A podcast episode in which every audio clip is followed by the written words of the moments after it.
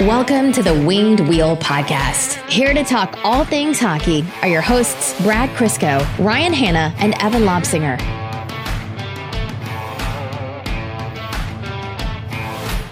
Okay. Which one of you is fighting Jake Paul? I'm not doing it. I'm I so out do of it. shape. I wouldn't even last 10 seconds in the in a ring. Like my I'd be out of breath. Yeah. So I have a friend who's an MMA trainer, specifically in jiu-jitsu in Montreal, who I visit like every three years.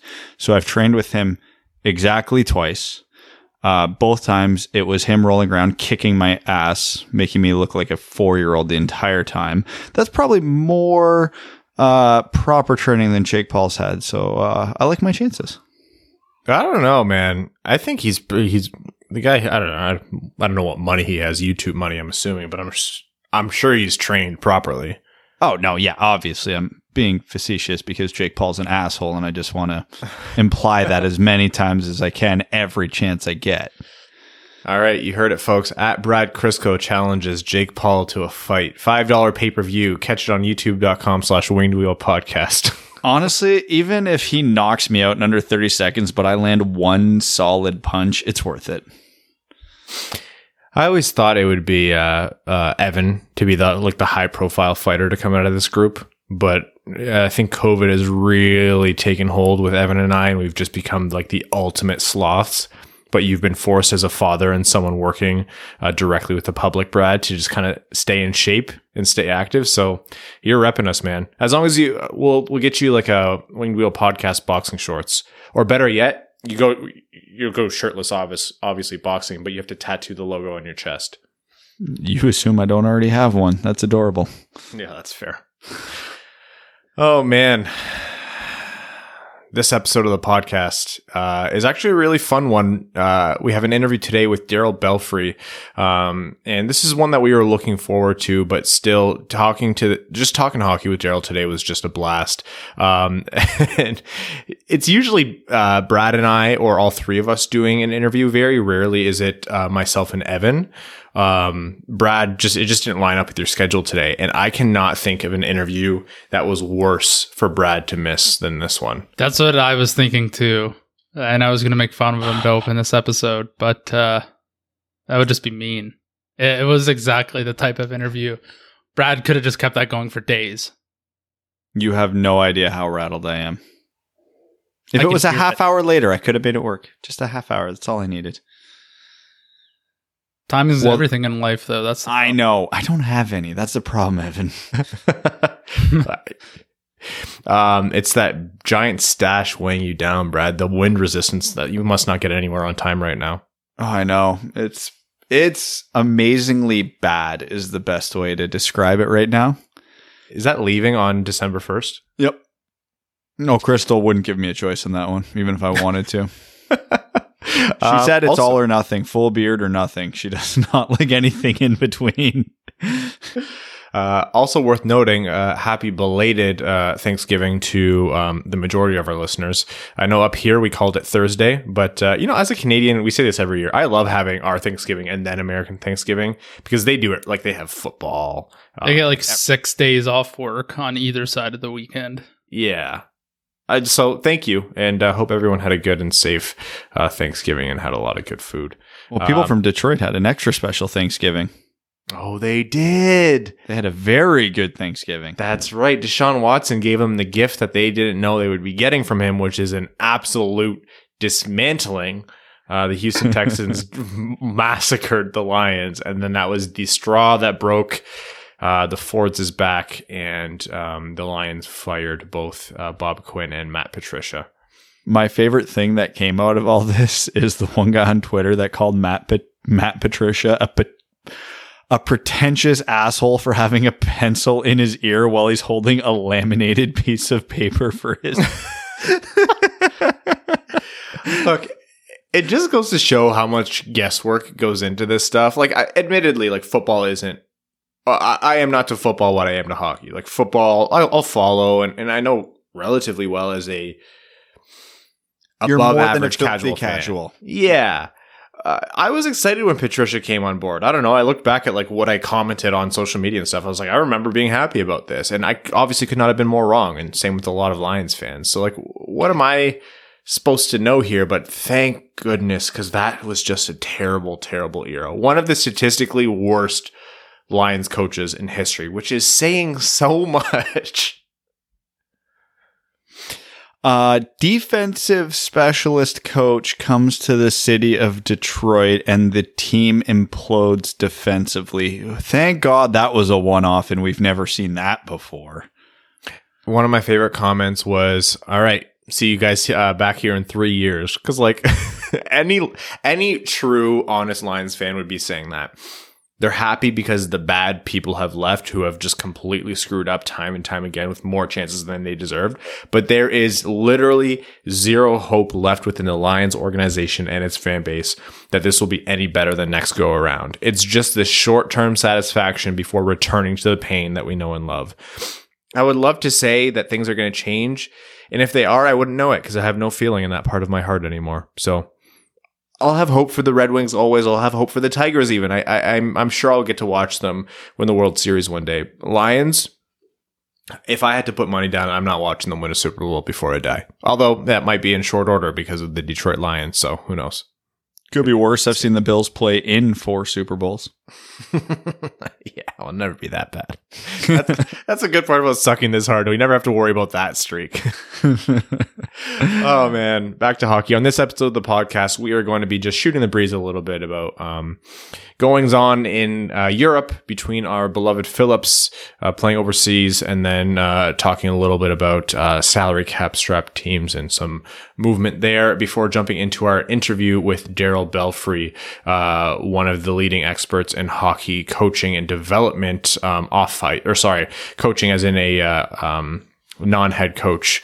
Uh, he's worked with people like Patrick Kane, Sidney Crosby, Auston Matthews, Dylan Larkin, obviously. So this guy's the best of the best, and we had a phenomenal interview with him today. So really excited for all of you listeners and Brad to hear that. Um, but first, um, let's talk a little bit about actually. Uh, we had a little Philip on Philip action today with uh, Zadina doing that sweet, you know, ad hoc stop move on none other than Filip Hronek to bury the goal. That was a that was a sick move. When I first saw the goal, I was unaware that it was Hronek that he dummied on the cutback and the release, and I was like, "Oh, that's amazing!" And then I think it was actually you who pointed out that it was Hronek, and I'm like, "Well, now I'm conflicted."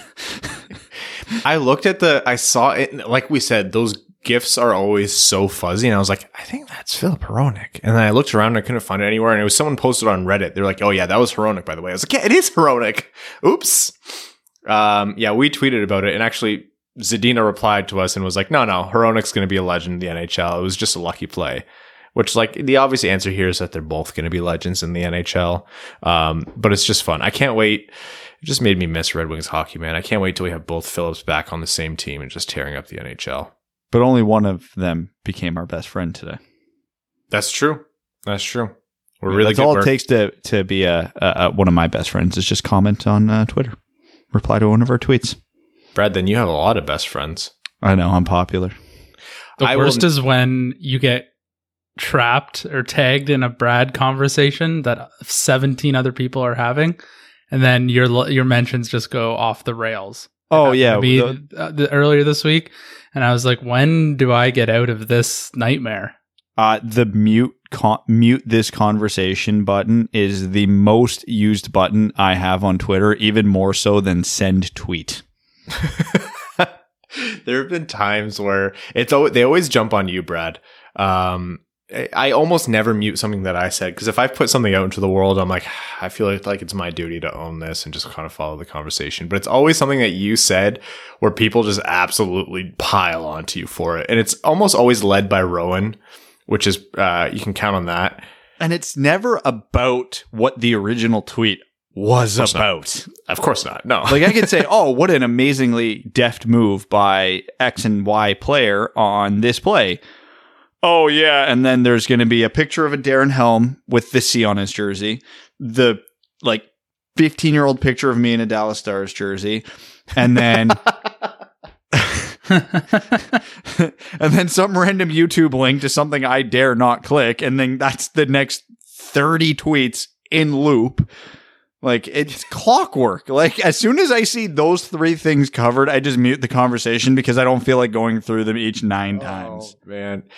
Uh, I realize I lied to you just now where I said I, I, I don't mute my own tweets. Uh, I do when I make the stupid mistake, and this is just fully on me. Like, no one is to blame here but me, but will that stop me from whining? No. Have you met me?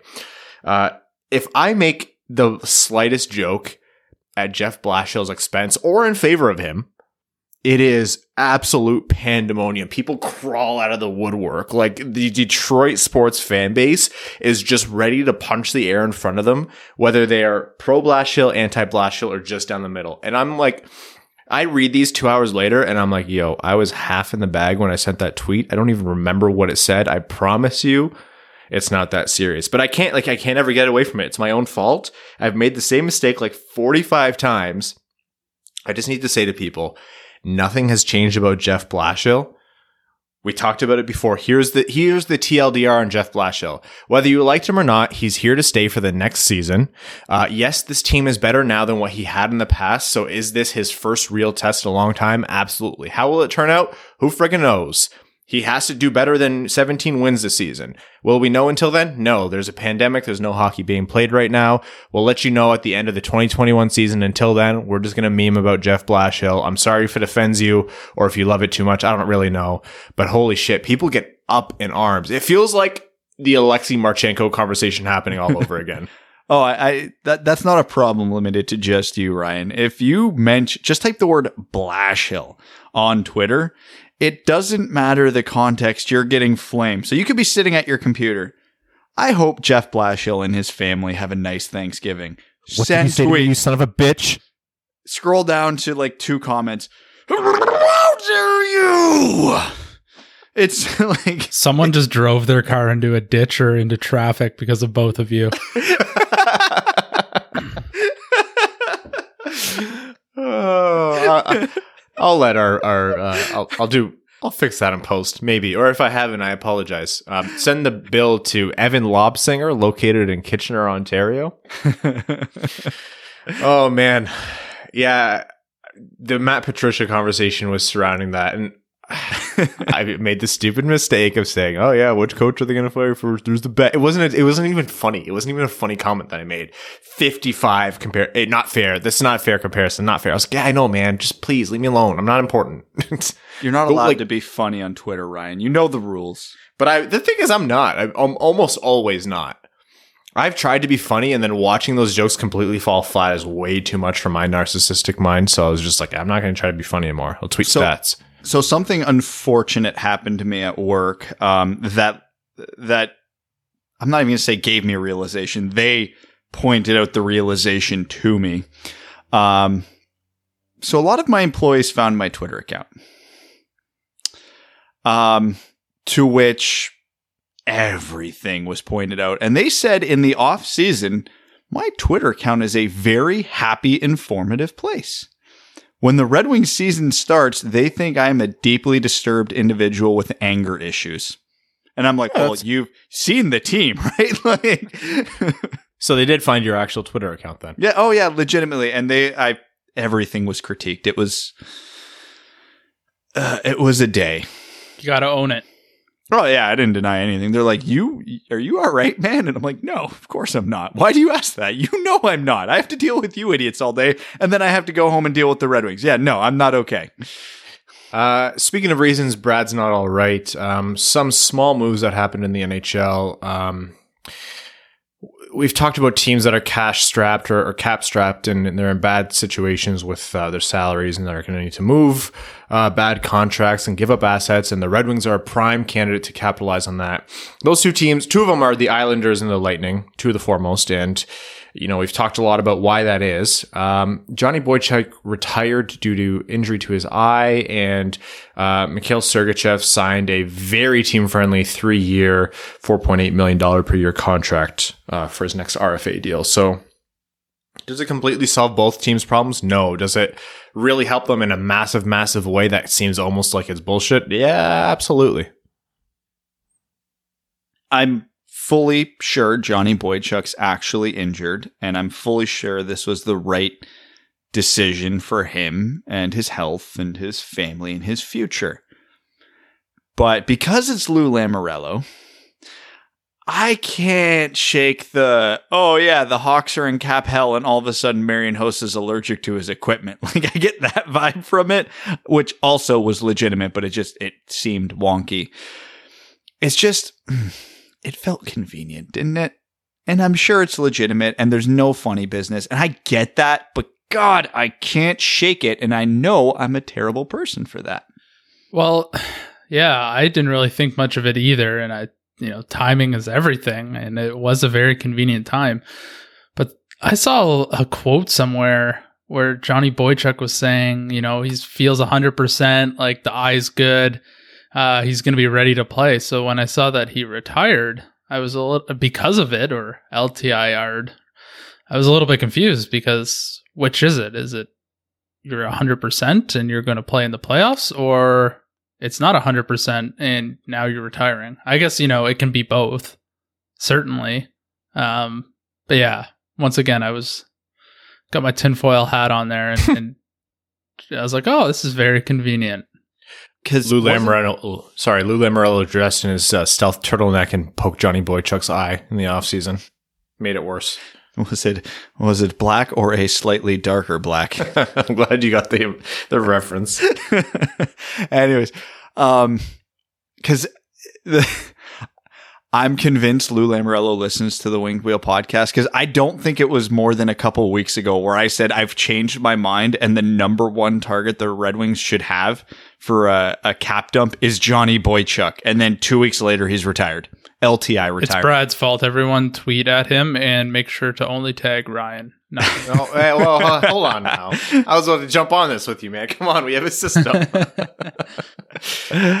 and uh, you know, moving into the world of realism here, Tampa Bay, of course, had got a great deal for Mikhail Sergachev, but the reality is uh, that they are still almost two million dollars over the salary cap with um, Anthony Cirelli um, and Erik Cernak still to sign. I always accidentally say Chiarelli and Cernak. Is it what? I can't remember which one it is. Cirelli. Cirelli Cernak. Yeah, yeah. Um, both of those guys are not going to be, you know, devastatingly cheap contracts. And so, um, Tampa has to take a look at guys that are extendable or expendable or movable um, Andre Palat, Yanni Gourde, and Tyler Johnson are three players who have been highlighted. Um, I'm going to butcher this name, and I'm really sorry. Uh, writer for The Athletic, Eric Duhatschek. Eric um, Duhatschek. Duhatschek, okay. Um, he talked about, you know, what it might cost to move or, or fix the salary com- or uh, the salary situation and move a couple players to Detroit. Um, and he called it, I think, pretty fairly to say that the price to take on, you know, a Tyler Johnson and uh, a Killorn contract um, would be to give up a first round pick and a quality young player like Cernak. Um, That's and he also, yeah, he also said Tampa's not likely to want to pay that price. That's what caught me off guard is that they're he was floating the idea of moving two to one team, one deal, two contracts in one shot, which I don't think I ever considered uh, from a Red Wings standpoint. Again, there's a number of teams to that could do this. So obviously we talk specifically about the Red Wings, but just understand that in the context of this conversation, this could apply to five or six other teams because, you know, the Kings, the Red Wings, the Predators, the Devils all have cap space. They could all theoretically do this, but we're going to assume the Red Wings are the ones doing it. So Sergachev got a great deal, but it wasn't like a lot of people are saying, "Oh, what a sweetheart deal for Tampa." I mean, Sergachev signed for almost exactly what McAvoy and Werenski signed: three years, just under five million dollars. It's it wasn't that shocking to see that was his number. Um, that leaves them, you said, two million over the cap with Cernak and Cirelli still to sign. I don't think Cernak's going to cost more than three million dollars on a bridge deal, as good as he is, and I don't think Cirelli's going to get much more, if any more, than Sergachev did. So they could come in pretty comfortably on a couple of bridge deals, around seven million dollars, which doesn't solve the problem, but it kicks the can down the road for a couple years because you know, Tyler Johnson, Yanni Gourde, Alex Killorn's contracts won't be up by the end of the bridge deal. But if you're only seven million, if you sign those two for seven million and you have two million in cap space for rough math, you only need to move one of the five million dollar contracts, not two. Now, obviously, if they can't get those guys to those prices, that's going to change things. But I thought of, I personally thought of the three players, Sergachev would demand the highest contract. So um, I can't see them getting much more than that. That being said, I don't know if I was the Red Wings if I'd want to take on two, no matter what the sweetener is, because I don't want 10 million on my cap for the next four years. Like honestly, that's that's the reality of it. No matter what the sweeteners are, if they're giving us a first round pick and Cernak, that's not worth it to me for 10 million of cap space over three or four years. I'm sorry, it isn't. I know Red Wings fans are frothing at the mouth for a return like that, but I think uh, I would rather do, you know, pick number 32 straight up for one of them than have a kicker or Erik Cernak straight up for one of them versus, um, you know, but both of them. And when you look at where the Red Wings are as a team, I think there's a reality. They're in the playoffs in three years. Not the strongest reality in the world, but it's not crazy. I, I would almost say likely. You don't want 10 mil of dead cap on your on your books at that point. And even if Killorn, I'm, I'm using Killorn and Johnson as examples because they're the two most likely. Even if Killorn and Johnson are still usable players at that point, I I'd be shocked if they're worth anywhere near 10 million combined. So the Red Wings have to factor that in. Could they eat one of them and still be a contender? Absolutely. If you have to buy out a Tyler Johnson with one year left, Sure. Yeah, it's not the end of the world and then you can still be you can still compete that year. So unless the package they get for two bad contracts is otherworldly, I don't know if I'd be considering it if I was Yzerman or any GM for that matter. And that's funny because you know, the reference here is that tr- Tampa Bay wouldn't even want to pay that price. So it's a little bit of uh, just figuring out what magic is going to move down the pipeline or, or come in the future because – yeah, you make a good point. Taking on two bad contracts is no small ask, and having a first round pick come from you know likely the best team in the league is also not as valuable as a first round pick that comes like mid round, right? So, because you got to think if Tampa wins the cup again, which I would still argue they're the favorites. Um, four years ago, their first round pick would be considered a second round pick. Well, fun two fun realizations uh, that just came up. Uh, one, Sam Sting scored a goal, and that the other team um, mostly scored on themselves. And two, um, everyone who watches on YouTube who likes to see our faces, blame Evan because we are uh, we had a little technical glitch that is entirely the fault of him and his computer. So please send all complaints to at Hockeytown Evan on Twitter. Um, his fault, his fault completely. Yep, that I own this one. No, well, it's not as fun as if you own it. Um, yeah, so back to Tampa Bay. I don't know. It's easy to be biased one way or the other. I don't think Tampa Bay is likely to to try to move both, uh, you know, Johnson and someone like Killorn, um, and then move a, a Cernak to try to sweeten the deal in a first. Like it seems like quite a bit, but at the same time, Tampa Bay does have to do something it seems like dominoes are still falling into place that people weren't anticipating, and who knows what's going to come about with the league and the rules for next season. Like salary cap relief is probably not going to be a thing um, in a very overt way, but at the same time, I don't know. Maybe they have a Johnny Boychuk retire. Maybe Johnny Boychuk retires for Tampa Bay. It's really hard to predict this stuff, and so um, it's a, it's a situation we're going to have to keep looking at. Detroit is one of a few players who are in on this, so um, definitely worth keeping our eyes on. But yeah, I don't know. Having that Sergachev come in on a pretty decent deal and having Boychuk retire. My feelings on all this is someone please just offer sheet someone. And NHL, this is this is all the influence you need to change the offer sheet rules because holy hell is this boring. Yeah, if nobody's offer sheeting Anthony Cirelli right now, nobody's ever going to offer sheet anybody ever. Not in any, not in like the Montreal Canadiens. Hey, we uh, Sebastian, uh, we offer shit to Sebastian Aho to something Carolina could easily and comfortably match. Yeah. And on that note, let's actually jump over to our interview here with uh, Darryl Belfry of Belfry Hockey. Again, this was a really fun one. Um, just kind of just talking hockey with someone, hockey tactics, developing the most elite players in the world from Crosby to Larkin to MacKinnon to Matthews to Kane. Um, it was really cool to get get that insight and see what this side of pro hockey development looks like. So, uh, again, Darryl Belfry of Belfry Hockey. Tune into our interview with him and enjoy. Welcome to the Winged Wheel Podcast's interview with none other than Darryl Belfry of Belfry Hockey.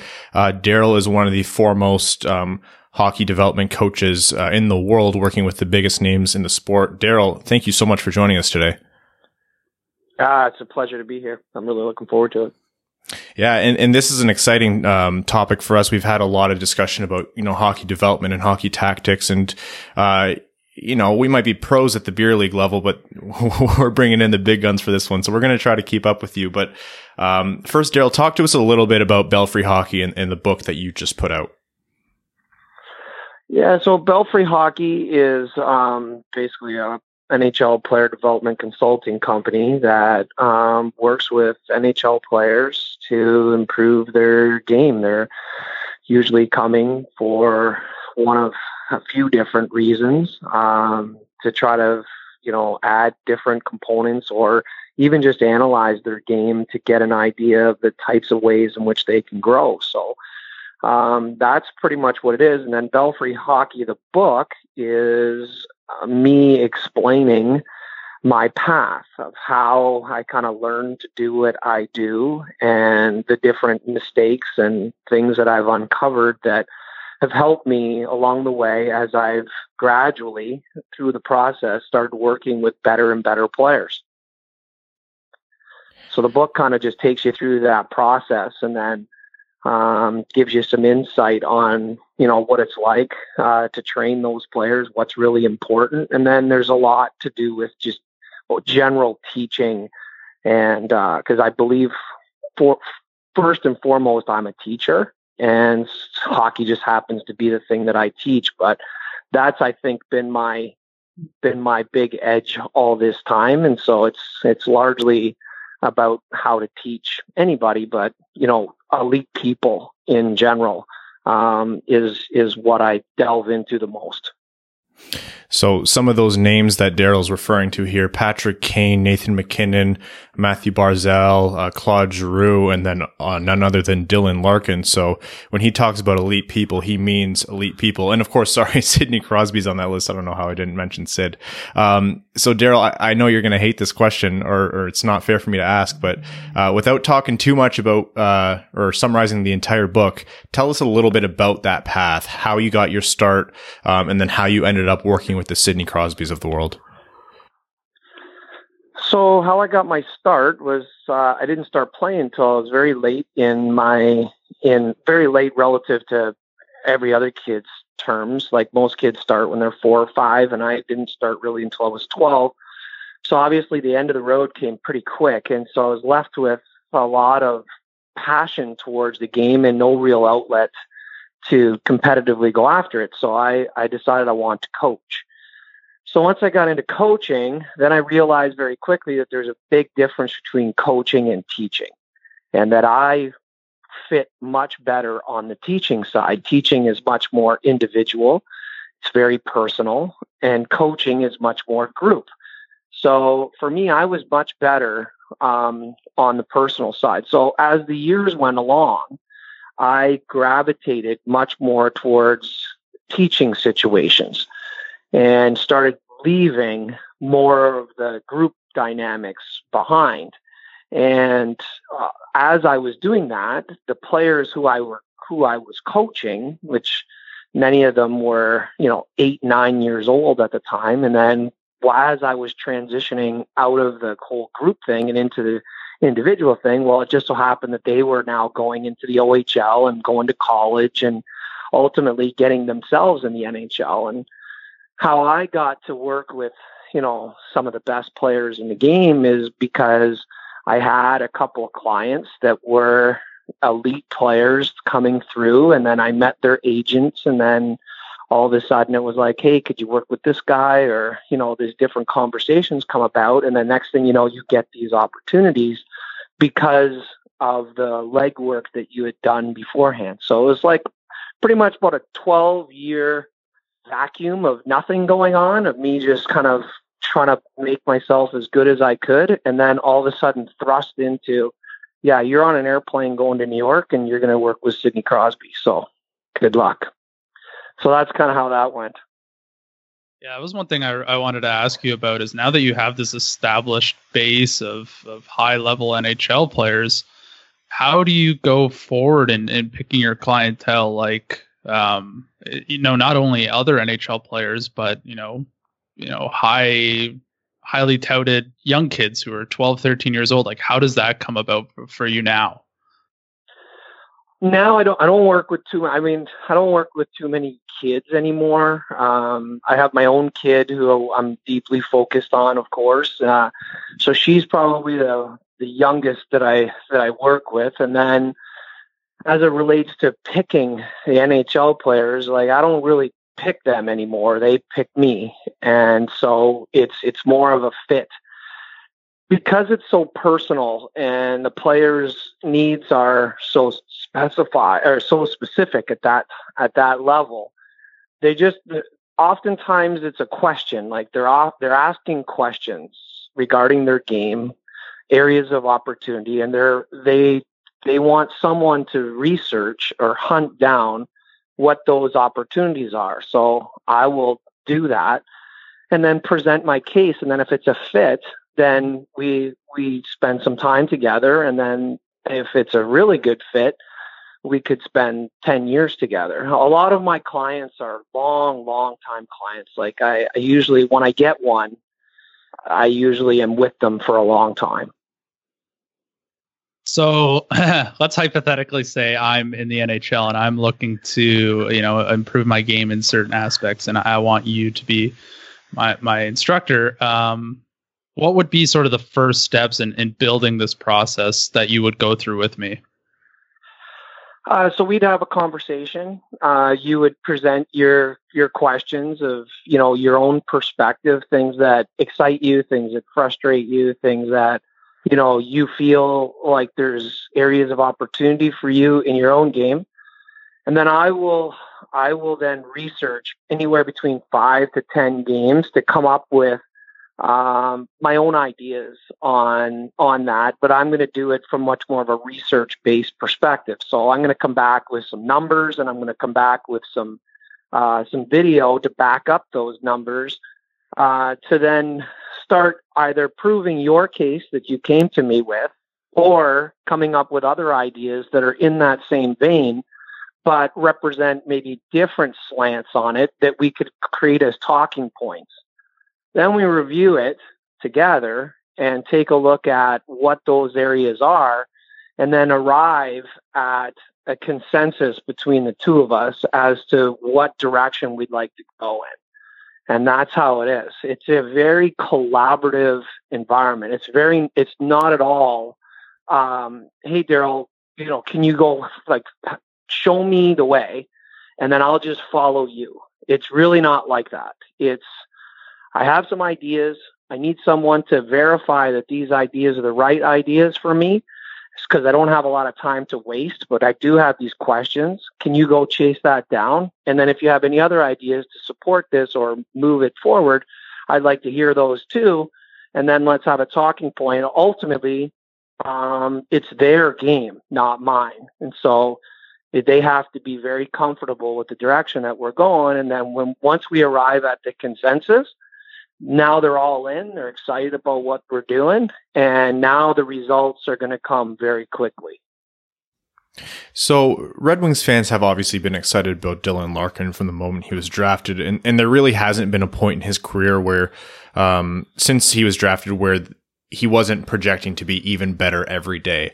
Uh, but still, a lot of fans, and including us, are kind of surprised that Dylan has embraced this role as a number one center um, in the NHL on his team.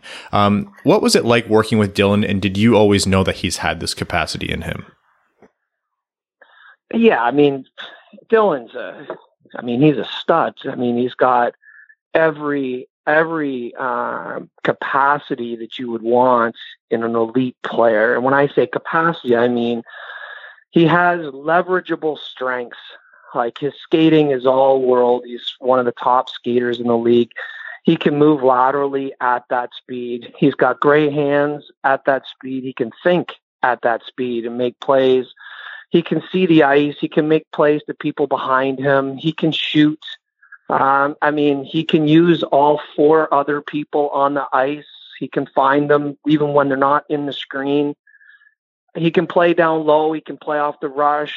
Uh, he doesn't. He's not afraid to go into tough areas. So he has all these assets. There's all these assets and things that he can do. The real thing then becomes how can he leverage those most consistently and what are the consistent pathways in which he's going to be able to generate on a night to night basis. And when you're young, you have all these assets, but you don't necessarily have habits.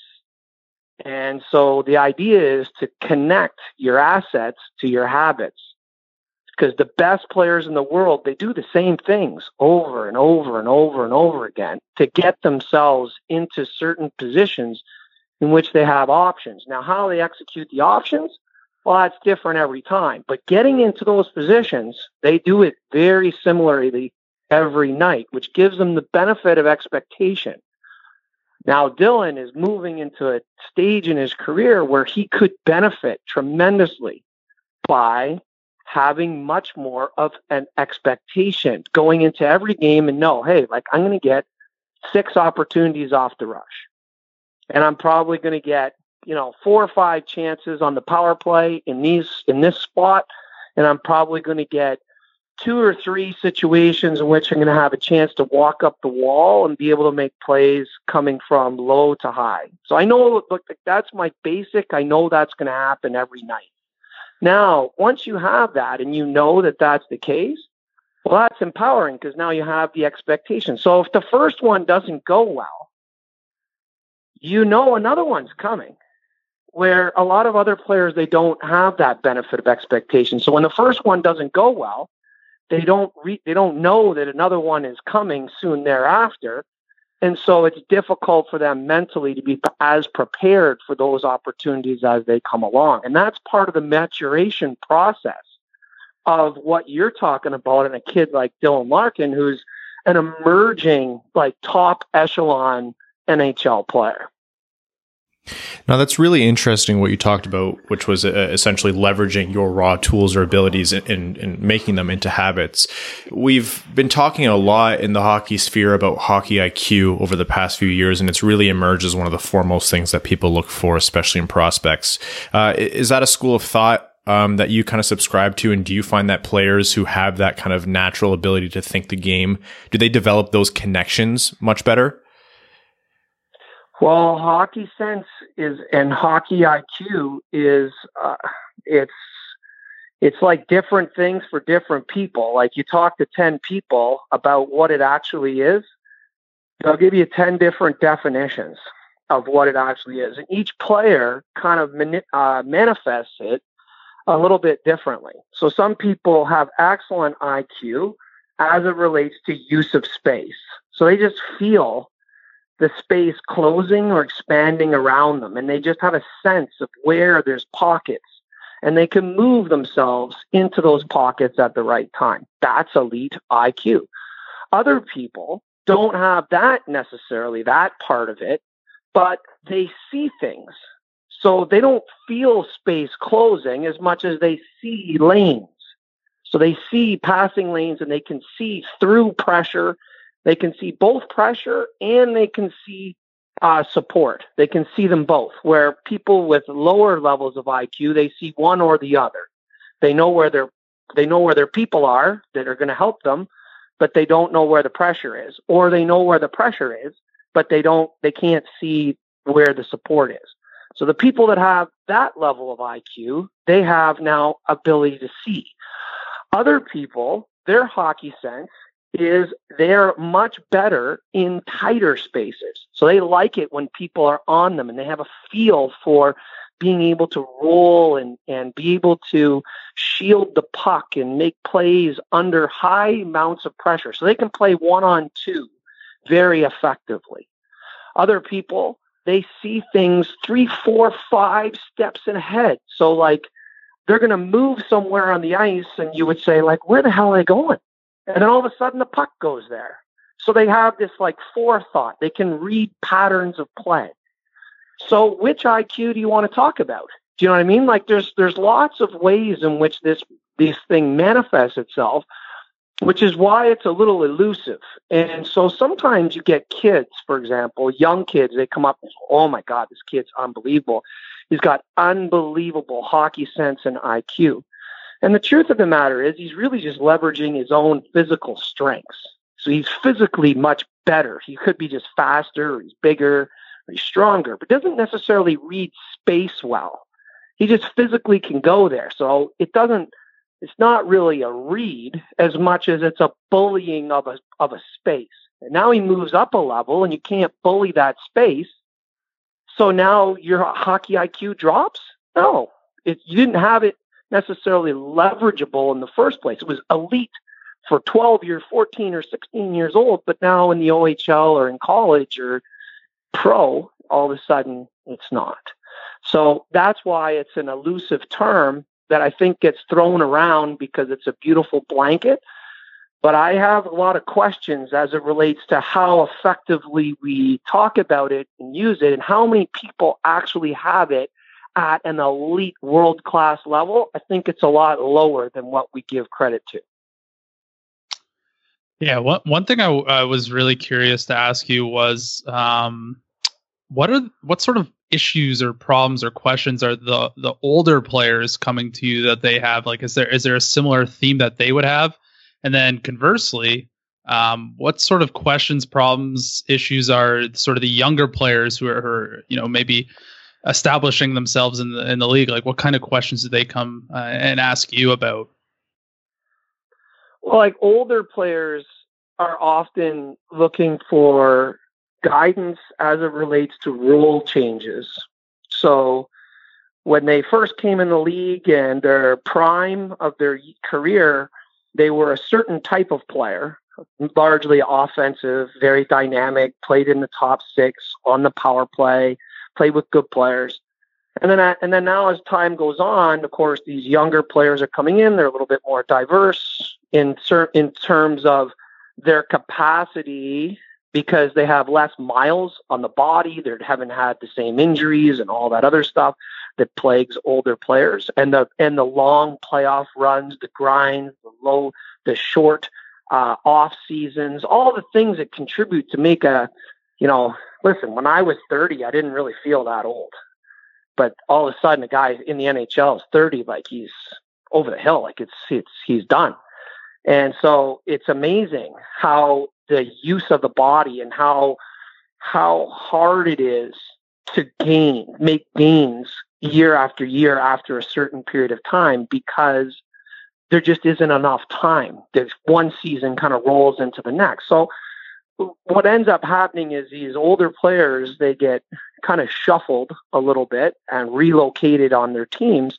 And so they're still looking to find a way to stay relevant and what assets can they still use and not totally abandon what they are really good at to still fill a role in the NHL. And that's a really fascinating discovery process to see how they like how they think, how they feel, where they're where they feel their assets are. Um, and it's much harder if skating was not a major asset for them to begin with. That makes it a little bit more challenging because every year that goes by, the game goes faster and faster and faster. So you inherently get left behind a little bit that way especially if you haven't had the ability to train in the off season. Now, a younger player, their questions are much more is what I've done to this point going to be good enough? Like, am, I've been living large and I've been the best player and every, the red carpets rolled out for me everywhere I go because I'm a certain type of player. Now when I reach the NHL, like, am I going to still be able to do that? Like, is that still something that I'm going to be able to still assert? And if it's not, what do I need to do to make it NHL quality that I can still do it there? Or how do I adapt those skills to make sure that I can hold some of them to find my footing. That's really what that is.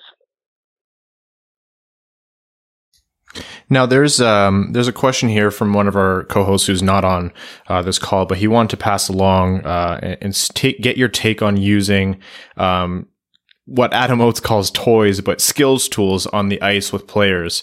Um, some people subscribe to a more old school philosophy of uh, only doing gameplay scenarios, while others like to use a mix or, or use those kind of physical tools on the ice. Uh, where do you fall with your methodology? I'm uh, probably a lot closer. I I don't know what Adam said about it, but I would imagine that he's he's advocating for people not to use them at all or something there along like along those lines and I would probably fall closer to that. Um, I I don't use any tools on the ice at all. I, I haven't for a long, long time. I think that the big apprehension I have for it is that there needs to be multiple interactions with a skill in order for you to properly process it and translate it. And so, if your only interaction with the way in which you're acquiring the skill is with an apparatus, then the apparatus, of course, doesn't move. So, it's not providing you with any feedback or any teaching uh, differences or variations. And so that's where the difficulty comes for me. I just think there's other ways to do it that's going to make it the, the development way faster. I'm not saying it's wrong. I think it's an unbelievable business model, but I don't know if it has the player development, um, the player development assets or advantages that it gets it gets uh, it gets purported that it that it can do. I just don't I don't see that. I don't subscribe to that. I'm more on the side of changing environments. I don't. I'm not all. I'm not on on the side though of you know doing more like you know scrimmage play and you know, that that the game is going to teach you. I don't subscribe to that either. I think that I'm I'm more of a believer that you need multiple variations of of an interaction with a skill that starts very intentional and then becomes a read and then becomes an option. And I think you have to move skills kind of through those three stages. And so, of course, if you if you only use these apparatuses and that's what you do, or these any any type of like training tool, it has such a very limited thing that could give you benefit. So the longer you're in it, the less likely you're moving the skill through the stages that are going to give you uh, an opportunity to actually use it in a way that's meaningful. So that's the, that's my kind of long version on. I'm kind of out on it now. Maybe if I was teaching a bunch of six year olds and it's like curtain cats, and it's better to just kind of put an obstacle course down there and and and kind of let them go that way. And there's a bit of a self discovery, but it's a little bit more organized because, like I said, you got 26 year olds out there and it's tough to kind of organize them.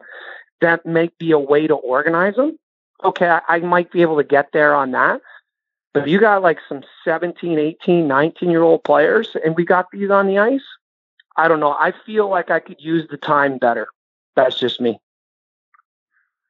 Um, one thing I when I was uh, reading into your book was uh, the, the, secret player summit that had come up. Um, how did that all come about? Um, and what's it like having you know the best players in the world all on the ice together, uh, going through drills? And and what sort of takeaways and learnings did you have from putting on an event like that? Um, how it came about was I had read there was like um a Players Tribune article about uh, an NFL player named Richard Sherman, who I read that he had invited uh, several uh, defensive backs, the best defensive backs in the league, um, to one location where they were at a hotel and they did some like extensive film work. And then they went on the field and they taught each other drills They were like teaching each other, oh, how do you teach this, or what about that, or this, or that, and they didn't invite a coach. Like it wasn't like we're inviting. Like Richard Sherman didn't say who are the top ten defensive back coaches in the league. I'm going to invite them in. He wanted just the players. And so I had spoken to Patrick Kane about different ways in which we could take our camp to a different level. And I saw this. I said, is there an application here? Like, do you think the guys would, would like that? If we just turned it over to them and said, hey, you guys are some of the best. You're the top 1% of the 1%. Like, I'm I I spend most of my time listening to you anyway. So why don't you just talk amongst each other, and I'll just kind of do like the Homer Simpson meme with the bush where he kind of slides back. Like that's what I'm going to do. And so we did it. We just tried. We didn't know what was going to happen. And as it turned out, it was it was unbelievable. It was it was everything that you could imagine that could be good about something like that in the sense of the level of co- collaboration, the level of respect given towards each other, the the uh, questions, the insight, um, the level of also like differences between the way each one of them think was crystal clear and how they approach like two players in the same situation as they think about what they think what what they're thinking about or the way in which they're approaching it they approach it totally different and so now they start sharing these ideas. And then, like I said, I'm standing back. Like I'm, I ask a question and I stand back and let the whole thing go. And it's just fascinating because once the interesting part also about that is if a top 1% player decides he's going to execute at the highest level, there's really nothing you can do about it. So it's not like, like even if you knew what he was going to do, you're still probably not going to be able to do anything about it. They're, they they can just bend the game into their assets to the point in which there's really like they can take control of things. So as they talk to each other about how they do all these things and they collaborate, it's just you know, it's not even like you, you think, okay, well, like, are they trade, like, are they giving away too much? Like, is it something where, you know, is there any nervousness about like, what if I share this with you? Am I giving you, am I giving away a competitive advantage? And that really isn't the case because each, each player is expressing skill differently. And so it's not even like I can steal from you and just apply it myself because we all have different assets and we all have different, like I said, a different way of thinking in terms of how we approach certain situations. So it's more just options and application of skill and an appreciation for the collective genius that's there at the table. It's like nothing you've ever seen before. It's incredible. So, Darryl, uh, having worked with such a large swath of, of the most elite players, I'm sure you've gotten a good pulse for what guys uh, you know are going to make it and, um, you know, what guys are going to move into that upper echelon. Are there any players that you've worked with at any level that have kind of really surprised you with how they've improved and uh, the, the, level of play or, or status within the, within the NHL that they achieved? Um, yeah, I think like the players I had that were really young because I was really young too. So I really didn't. Know I was a kid teaching kids, so I don't really, I didn't really know what I didn't really know the scope or the gravity of what it was of the talent in which I was dealing with. I just knew that they were really good for their age group, but I really no idea how that projected. And you know, like I'm certainly not a scout by any stretch of the imagination, so I couldn't project anybody anyways. But um, I think that one of the interesting parts about how players surprise you is you just don't know how they're going to react when it's the highest amount of pressure and they now have to perform with the highest amount of precision. You just don't know how people are going to react when that situation happens until it happens. You can hypothesize all you like. Until the kid's are there, you don't really know. And uh, it's it's interesting to see how many of them like there's very few of them that like let you down. they might stumble at different times, but you can always see that there's something there where you're like, man, like this guy, yeah, he didn't make it happen yet, but it's going to happen. Like you get this feeling of that there's, it's just not going to be contained. Um, and then the other interesting part is, is that in the NHL, it's incredibly difficult to outperform your situation. So what I mean by that is if you enter the NHL and you're a third line player and you're not playing, of course, any penalty kills or power play situations or any real special teams, maybe you're killing penalties or whatever. Um, but the role and the type of player and the, the level of uh, freedom um, to be able to leverage your assets is significantly lower in some of those roles um, than it is in other roles. And so if you're in in most times your situation includes who you're playing against and who you're playing with. And uh, there are players that can outperform their situation, but very few it's a very difficult thing to do. And I think that that's really surprising when they do. Uh, because it's you you just know how difficult that really truly is. And I'm just going to bug you with one more player specific question here. Um, has there been any moment in your teaching, uh, working with these uh, best players in the world, where you were just kind of blown away, where you had to step back and go, "Wow!" Like watching, you know, someone do one specific skill, or just getting on the ice with the guy for the first time. Is there anything that kind of stands out to you? It's it's almost like daily, to be honest with you. Like you hate to you hate to say it like that, but it's true. Like the these people are unbelievable. Like the capacity to learn and the ability to move their body and and express skill in a poetic way is is mind blowing. Um, we just did a whole stretch here during this COVID time with Nathan MacKinnon, and uh, we had a chance to spend an exorbitant exorbitant amount of time. Normally, we would see him for a much shorter period, but because we have all this, it just made it so we had weeks to spend time with them, and it was literally every day. You know, he's doing stuff where you're like, "Geez, I think this skill could get here," and then he goes right by it. And then you say, okay, well, now he's there. Like, I wonder if he could get here. And then poof, he blows right by that. And then two weeks later, you're at a level where you have no idea that that was even possible. Like you're like, so now you're reinventing. You're like, this is way beyond my vision for it. And you talk to him and he's his level of understanding of where it was like you're past that now. So now you're in like true innovation mode.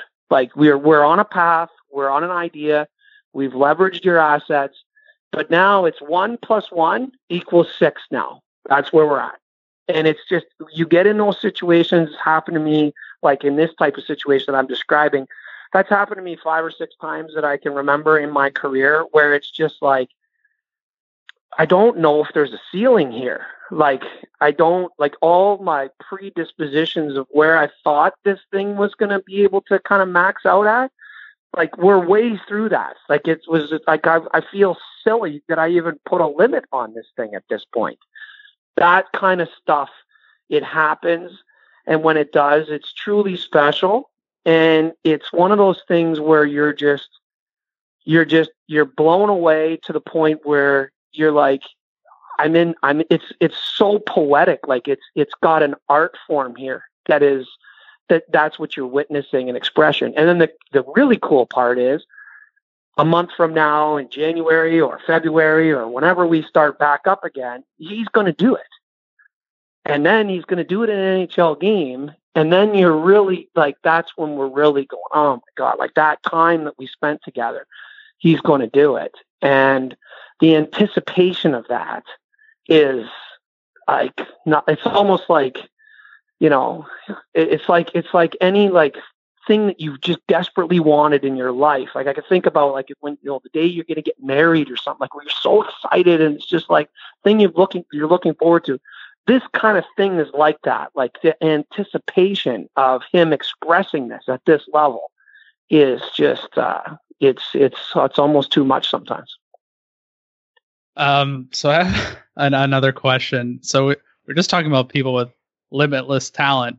Let's talk about you know the, the regular Joes like myself and Ryan who have limited talent and limited amount of resources and time uh, between our full time jobs and other commitments to to improve you know the game we're playing right now. You know, once a week sort of thing. Like, what's something that guys like us can do either on ice if we've got extra time to just shoot around or something, or uh, off ice that we can do to help you know keep our game somewhat half decent or, or, you know try and improve our game even you know as we move into our 30s and into our 40s i think the most fun things that you can do that i think would give you the most satisfaction and would be something that you could definitely translate and would be like i said it would be a lot of fun for you and you could get pretty quick results. So it wouldn't be something where you're like, oh my God, like I have physical restrictions, I got time restrictions, I got athletic talent restrictions, I got, you know, the depth of skill that I need, like all those restrictions, like it's just too much. Like I'm gonna be banging my head against a wall for months here and I might not even be able to do it. Rather than go down that type of path, pick a player that you that you admire or a skill set that you admire that you just think is awesome and spend time in your game trying to recreate those situations. So for example, let's say you you love rush delay, but of course in men's league you just don't see that very often. Um, and so now you get when you get the puck in the neutral zone, just try it. Like try it. Put yourself on the dot line you know, make the guy think you're going to go inside or go outside. And then just when he turns his feet, you know, turn up and just see what happens. Like those types of patterns of play, I think are really cool to do, you know, or uh, let's say it's something where um, you see like uh, these guys now are the forwards in the NHL are recreating this high three on two where they come up really high in the zone now. So go and do that put yourself in a situation where now you're up by the up at the point and you're looking to come down and looking for these other situations. I think the more rather than looking to try to add like elite skill like learning how to change the angle of a shot, which you can do that. It takes a long time. You can do it and you can get a lot of satisfaction out of that. Believe me, you could be out in your garage every night before you go to bed shooting pucks and trying to find ways to get better. And I, I don't doubt that you could make gains. You could also, you know, try to become a better skater. You could hire a power skater. You could do all this stuff and it could be a lot of fun. You could go in the, go in the gym and work on those things. Of course. But it's just so long. Rush delay, you could do that tomorrow. Like you guys could go on the ice tomorrow and you could put that in your game and it would be fun. And so I think looking for those patterns of play and things that are kind of unique, that are interesting, that you think are fun, go and try those things because you're going to get an immediate payoff, which is going to make it really exciting for you. And that'll give you a, an added fun for the game. Yeah, I really appreciate that answer because, you know, maybe when I was younger, you know, trying to continually improve my game and see how far I could push it, I, I would have enjoy, you know, just stick handling in my garage or just shooting pucks on the driveway. But unfortunately, you know, I don't have that time anymore, and it's not something I, I truly enjoy doing with the limited spare time I have. So, you know, hearing that, you know, thinking about mimicking plays or types of situations you see in in the pro leagues as as, as a good way of doing it, I, I agree with that. I think that's an excellent way to go about it. I think you know you got the benefit like there's going to be no back check. You know that, especially from me. You know, the guy exactly. The guys are not going to have great sticks. You know, there no one's going to try to get in front of a shot. No one's trying to hit you.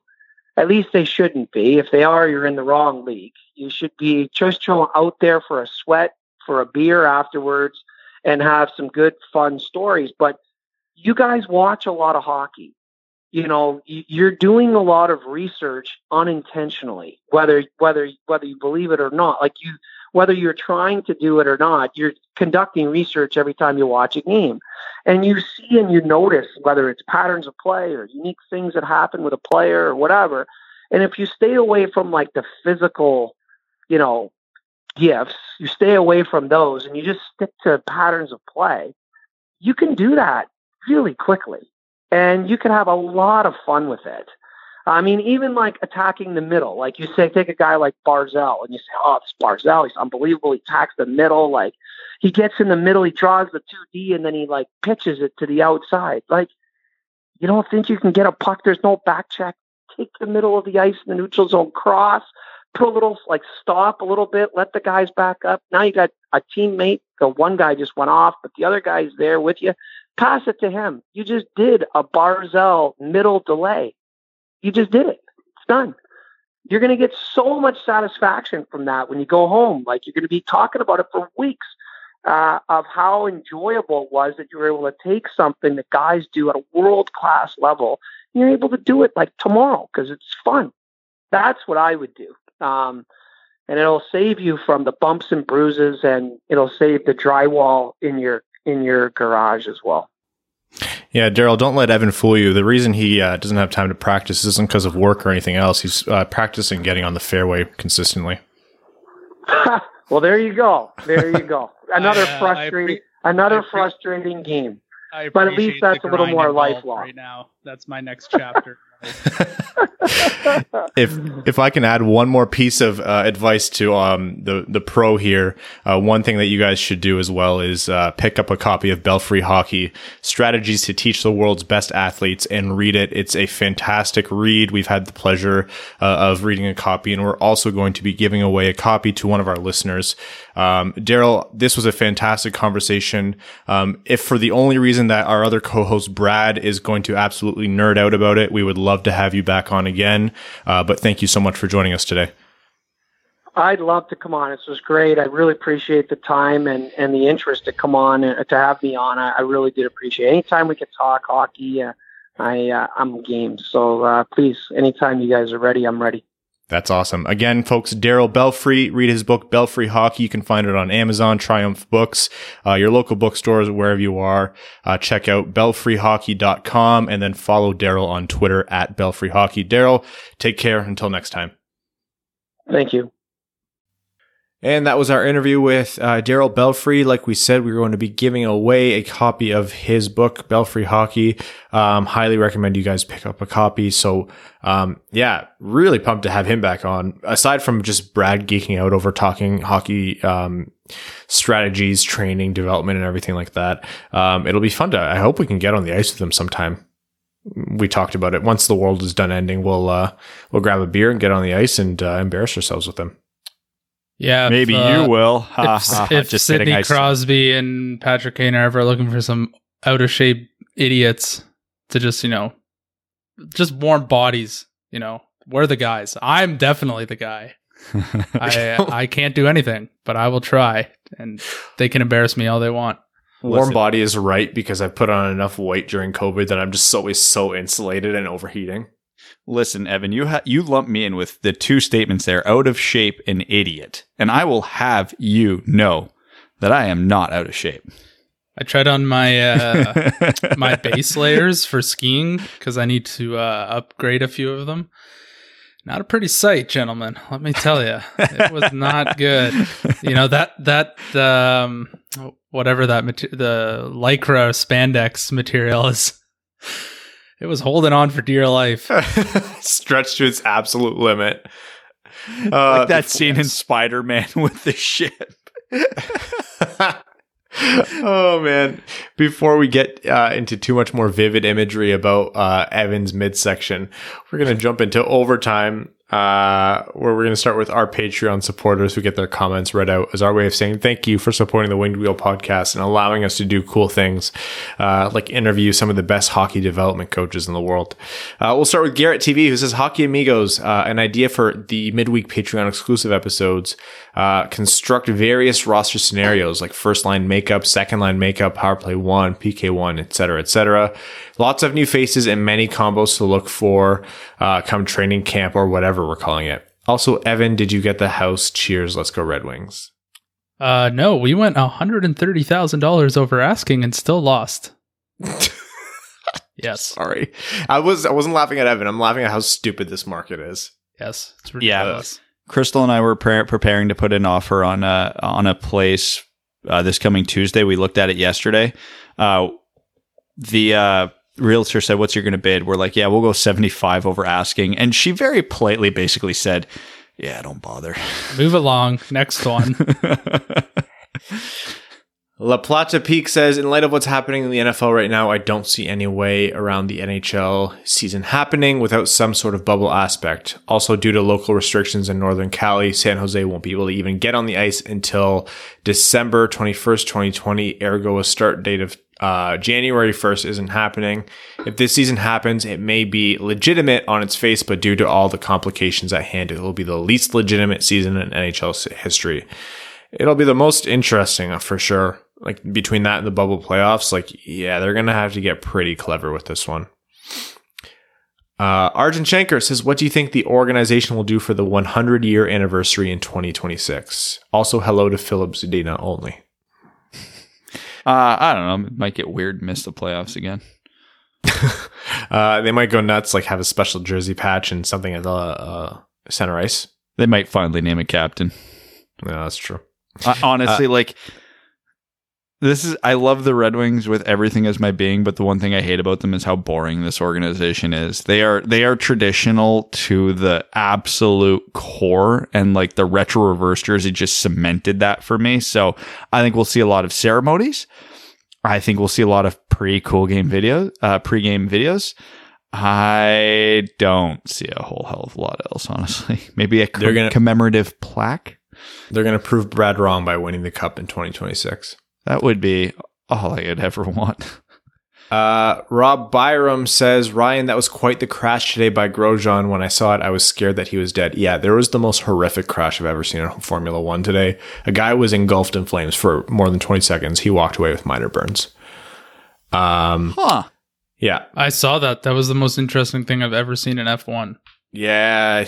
Guy almost dying. Neat. Uh, for a car to instantly burst into flames and to see the car split in two and see him climb out was incredible. I'm hoping for a season of drives to survive, but completely understand if there isn't this year. Oh, they're still filming. On to the wings. Is there any chance Mo can come over when training camp starts, or is it truly an SHL rule that once you start the season, you have to finish it? Uh, as far as I can tell, he has to finish it. Um, yeah, unless they find some kind of arrangement, but by all rights, it's looking like they're going to have to finish it. Uh, Trevor Pevavar says, Hey boys, so a thought hit me as the podcast grows and gets bigger. It's probably likely that you'll get noticed by uh, bigger news slash journalism outlets. How would the podcast change if there was an official Red Wings or Little Caesar? Oh, you, s- he, he tried to get me to say pizza, but not pizza.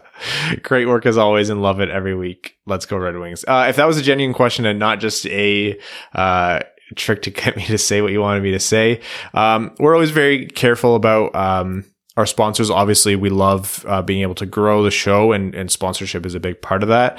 Um, and any way we can associate with, you know, major organizations or the Red Wings themselves is something that we'd always uh, want to do or consider. But also, like, we're we never want to change our makeup of the show and the the genuineness that we kind of bring forward. So that'll never go away. Rest easy. Yeah, pretty much. Alex Toger says, "Howdy, gents. Simple question: What's the worst piece of hockey equipment you've used slash hated the most?" Oh man, that's a. I've tried on and used just about everything in the last year. Um, I went away from synergy sticks for a long time, and I came back to them like six years later, and I hated what they did to them. I really, really hated them. I like the original like generation of synergy sticks, and I had nothing after that. so like the reality of my situation is up until a few years ago, I was like desperately poor. So whatever I got, I was just happy if it didn't break. Um, I mean, if you want to go recent, the new True protective line that just came out is uh, I'll I'll specify it. The new True XC9 gloves are horrible, absolutely horrible. You can't even bend the thumb. I have no idea how anybody's using those, and they're like almost two hundred bucks. Like it's it's egregious. I'm just trying to remember. I don't. I never update my gear. If it wasn't for Brad, I would probably still have my skates, gloves, pants from like 13 years ago. Yeah, we really did like a head to toe on you last winter, didn't we? I, I, I was like, I was like a homeless person out there. There were like knife wounds in my pants. Like it was absurd. Um, so I got nothing. Everything, everything I have now is new. So it's it's great. I love life. Yeah, you're with that nice blacked out custom FlyLite that I'm sure you flex everybody on in beer league. Yes, I'm sure. I'm gl- sure glad I upgraded everything, and I haven't played since March or February of this year. Hey, you could play Wednesday if you want. You just have to go way past your bedtime. Oh, I don't know if I can do that. and also maybe contract something. Uh, Michael Barry says, with the proposed divisional realignment, do you think the Wings are still favorite for number one pick, or do you think New Jersey would be due to their difficult division? Also, if the Wings suck when the SHL season ends, do you want Seider and Grand Rapids for a playoff push? I don't know uh, because if Seider keeps playing the way he is in the SHL, he's evolved past the AHL. I would much rather see him get his, I don't know, let's just say 15 to 20 games in Detroit at that point, or nine games, depending on what they want to do with his contract.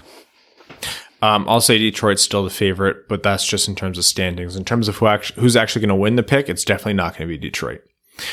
Um, Lars, the prophet of the towering behemoth, says one of the sport's scariest moments as Grosjean impersonated the Yotes and Sens organizations as he burst into flames today. I was amazed to see him walk away from that. On to hockey, William Eklund has seven goals, five assists in 16 games in the SHL with a mediocre Djurgården. Brad had him fifth at his latest prospect ranking for the 2021 draft. I can honestly see him going higher. How about his assist to Holtz, talking about or talk about vision as he waited for the goalie to start turning his head, looking for the puck, and then snap it back to Holtz. Will he be the first Swede picked? It depends on the draft order, and it feels like we've been saying this for well, at least the last two drafts for one very specific reason. And this draft is going to follow suit because there's one goalie who's getting top 10 consideration. So it depends where the goalie needy teams land because I have Eklund very high. I, out of most outlets, I think I'm one of the only, I'm one of very few who has him in the top 10. And a lot of other uh, scouting outlets have Jesper Wallstedt in the top 10. So if it was my board, he'd be the first Swede off, but I don't know. Actually, is Wallstedt Swedish or Finnish? I always get that mixed up. So maybe, probably. We'll go with probably. Yeah, I'll say probably. Uh, Cody Stark says, What do you think of Zadina using his Twitter account the way he has been? Nice that he gives us updates after he left the ice that one game. Some of the things he likes or retweets are a bit different, but only because no one else really does it who's in the same position. Not complaining, just want your thoughts. I think it's fun. I, I love it. Well, he responded, to, he follows us on Twitter now, so immediately he's my favorite account on Twitter. Oh. I don't know. I, I, it's the one thing I I think we have always criticized the Red Wings for. Um, we, we haven't brought it up in a long time. To be fair, they don't interact with the fans all that much. You look at the players. For as much as we love the players, they don't have a social media presence. So the fact that Zadina is out there on Twitch, on Twitter, interacting with people, I love it. I want all professional athletes to do that way more. So the fact that Zadina is doing it, it, it, it automatically makes him one of my favorite Red Wings. And honestly, from a business standpoint, and you know, this guy wants to make a living, it's smart. Get yourself out there. You are a brand. Build your brand. Like it's it's crazy to me more players don't do it. Um, Kindle and a turd says while I reflect while I reflect during the holiday season, I'm thankful that Yzerman got all of our most important prospects into the the SHL and other active leagues. Uh, there's still a hole within me that only watching the Red Wings can fill. I can still at least get a half chub from watching Seider, Raymond, and the fellas play overseas. Uh, Vincent says, Hey guys, do you know of any way to watch NCAA hockey? I've heard that Kent Johnson and Owen Power have been doing well, and I want to watch some form of hockey. Keep up the good work. I don't have any good answers for you, unfortunately. Yeah, you might have to revert to the uh, Pirates life on the internet, but I'm not sure what your local. I don't know what local broadcasting looks like for NCAA hockey. We don't really get it where we are, where we are, but um, maybe someone who's listening can uh, chime in on this one. Uh, Kyle says, "Imagine this world. Tatar and Nyquist both carry the torch of Datsyuk and Hank.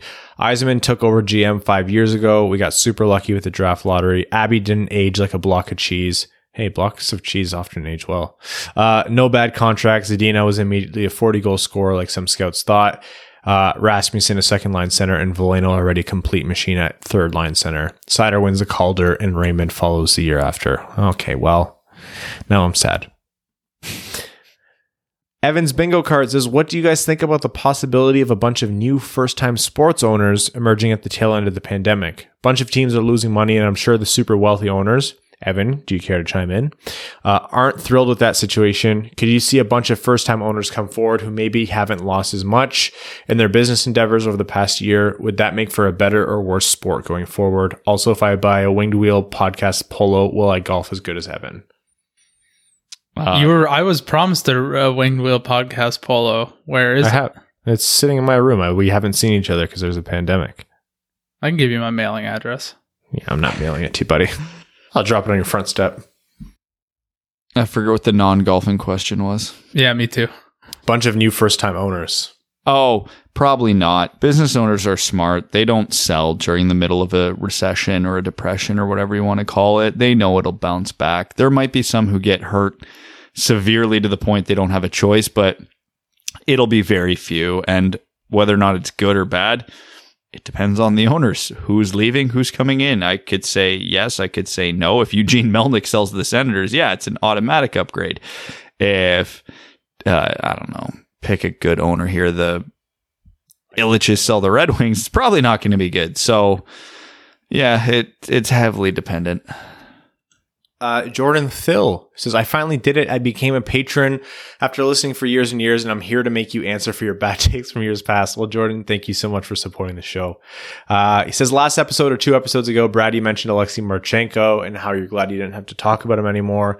Glad you did, because I remember you talking about the state of our D core a number of years ago, and here's a paraphrase. You know, top pairing of DeKeyser and Kronwall. Then we have Ouellet and Marchenko as a really solid third and fourth defenseman pairing. And with two of Quincey Smith Kindl as your five to seven defenseman, we have a pretty darn good defense. I know how much you love us giving you grief about this kind of stuff, so please go into a 15 minute deep dive about the topic. Oh boy. Remember when Ouellet was a second round pick and we really thought we had something there when he played for team, uh, a pretty big role for Team Canada and we really thought we had something there and he finished his Q career and we really thought we had something there. Oops. this is why you need lots of draft picks because most of them don't pan out. You need all of them, so many, and pray that like 40% of the top three round pick hits. Why have you? Why are you guys so cynical? Because we've been burned before. yeah. Uh, Hockey Virgin says, "Hey guys, during this pandemic, new patron, I believe. During this pandemic, uh, due to there no be- being no sports, I finally conceded and decided to become an all Detroit sports fan, along with the sadness that comes with it. Hey, no one can ever blame you for being a fair weather fan." During my search, I found your podcast, and may I say, man, the dedication you guys have. Like my title says, I'm a complete virgin to this sport. So, can you describe the player on the Red Wings uh, to any football player? So, are we comparing Red Wings players to football players?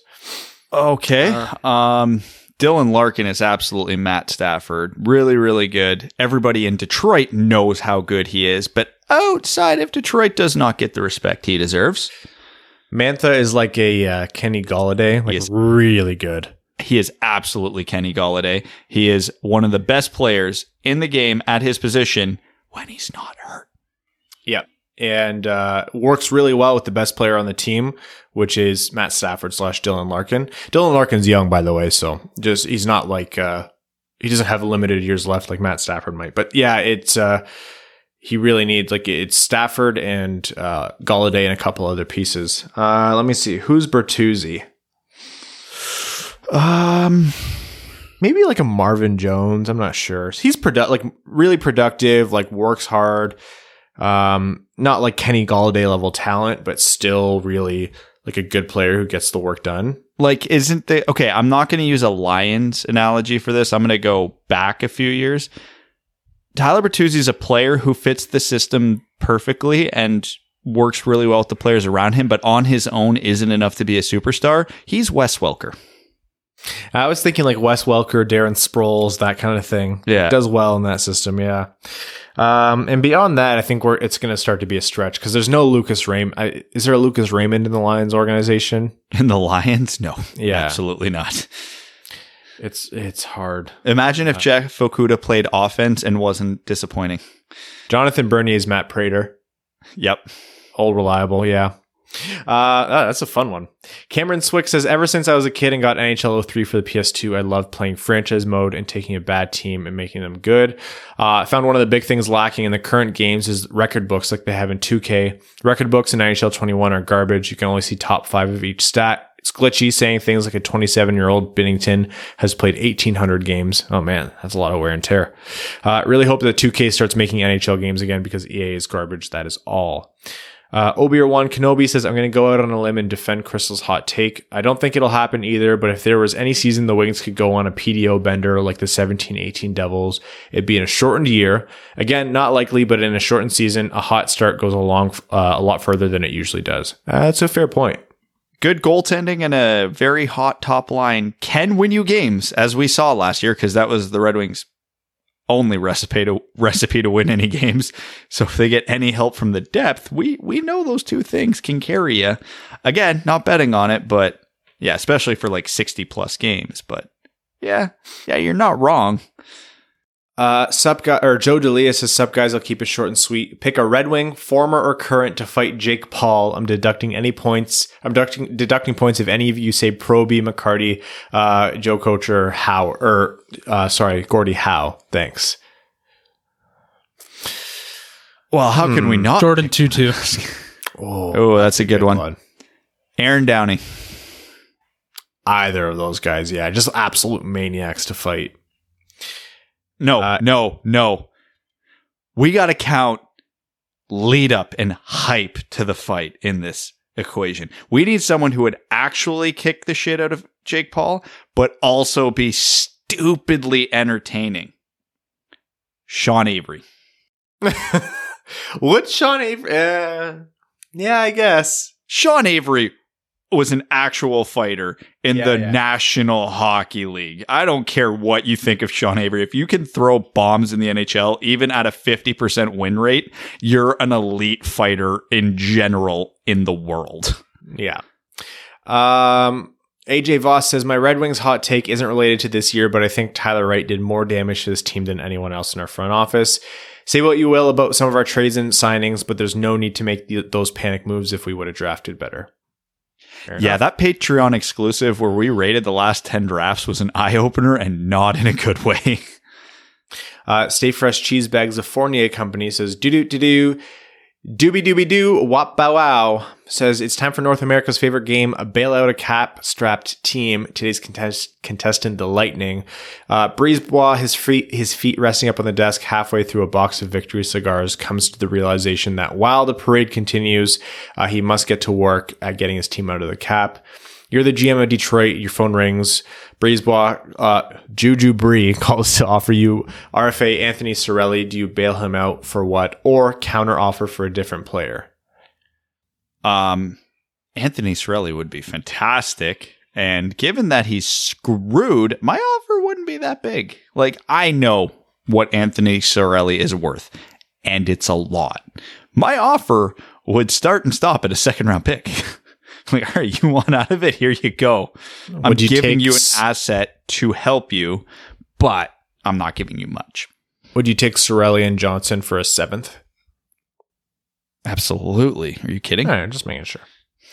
Uh, also with Crystal, don't think an eighth seed is that far fetched. I think they're in the mix until the trade deadline, and from there it depends on what returns Yzerman gets.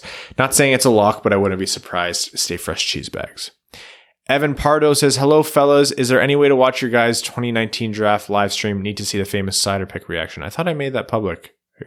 Oh, well. If I, I thought I did.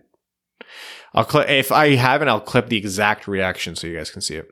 Uh, the Caminator says, tried to think of a good question for this week, but couldn't. Instead, want to thank you for the podcast and all the entertainment that it's brought. Also, my birthday is tomorrow, and I'm, I'm glad I'm not old yet. Thanks for all that you guys give us. The Caminator, happy birthday, pal. And Yeah, uh, happy congrats on another trip around the sun. Thanks for rubbing it in. Uh, First name bunch of numbers says since the league is trying to expedite the season, we could possibly be as far out from the 2021 draft as we were at the stoppage from the 2020 draft. Seeing as co- how COVID is still here and has become a giant obstacle for scouting, how forgiving do you think future you will be if the Wings whiff on this year's draft class? Not very, but but definitely a little bit. Um, I mean, we do have a damn near a full year under our belt of all these guys at their 16 year old years. And this is a very heavy draft for overagers. So we've seen two years of Owen Power that are relevant, two years of Kent Johnson, two years of Luke Hughes, two years of Matt Beniers. Like, it, for whatever reason, this is an overage heavy draft, which is, I guess, the one silver lining to the world as it is. Um, but yeah, if they take a swing on, um, a Brandt Clarke or a Carson Lambos who are are true 03 birthdays and it doesn't work out. I mean, it depends how bad they whiff. If if you take Brandt Clarke first overall and he's a productive NHLer, let's say he's the 10th best player out of this draft, yeah, it's disappointing, but I'm not going to crucify them for it. Now, if they take Brandt Clarke first overall and the dude plays like three seasons in the NHL and then bust, okay, yeah, no, that's you should have seen that one coming. So it's all to scale, I guess is my answer. My expectations will be for the first and second round picks, and then beyond that, I'll be pretty forgiving. All right. Not a ton of uh, Reddit questions, so we're going to actually wrap up this episode. Thank you all for tuning in. Apologies again for not having the full um, our faces on YouTube, uh, but I promise you none of us look good today. Uh, so for now, we're going to finish by thanking all of our listeners, our name level sponsors, Arjun Shanker, uh, Kyle R.A., uh, Hi Brad, uh, Zach Spring, Citizen High Five, Cody Stark, Greach, Jeremiah Dobo, Jake Kiefer, Ryan Hanna Brand, Wings and Pizza, Andrew Bohan, Scott Martin, Jacob Turner, Matt McKay, Craig Kibble, Brandon M, Matthew M. Rice, Luke Johnson, Kalen Wood, Hassam Al Qassem, uh, Charlie Elkins, Han Ali, Josh Yelton, another former junior goalie turned golfer, Trevor Pevavar, Evans Bingo Card, Ashley Van Conant, Connor Leighton, Danny Jr., Matthew Keeler, Simon Anderson, Stay Fresh Cheese Bags, The Fournier Company, Antonio Gracias, John Evans, Quaz, and Stan Olson. Cheers, everyone. Take care. And for patrons, we'll see you midweek. Thanks for tuning in to the Winged Wheel Podcast. Be sure to check out wingedwheelpodcast.com, where you can subscribe to the show on iTunes, Spotify, or wherever you get your podcasts. You'll also find links to other ways to support the show, such as Patreon, official podcast apparel, and more. And don't forget to follow the show on Twitter at Winged Wheel Pod. And of course, the hosts at Brad Crisco, at Ryan Hanna WWP, and at Hockey Town Evan.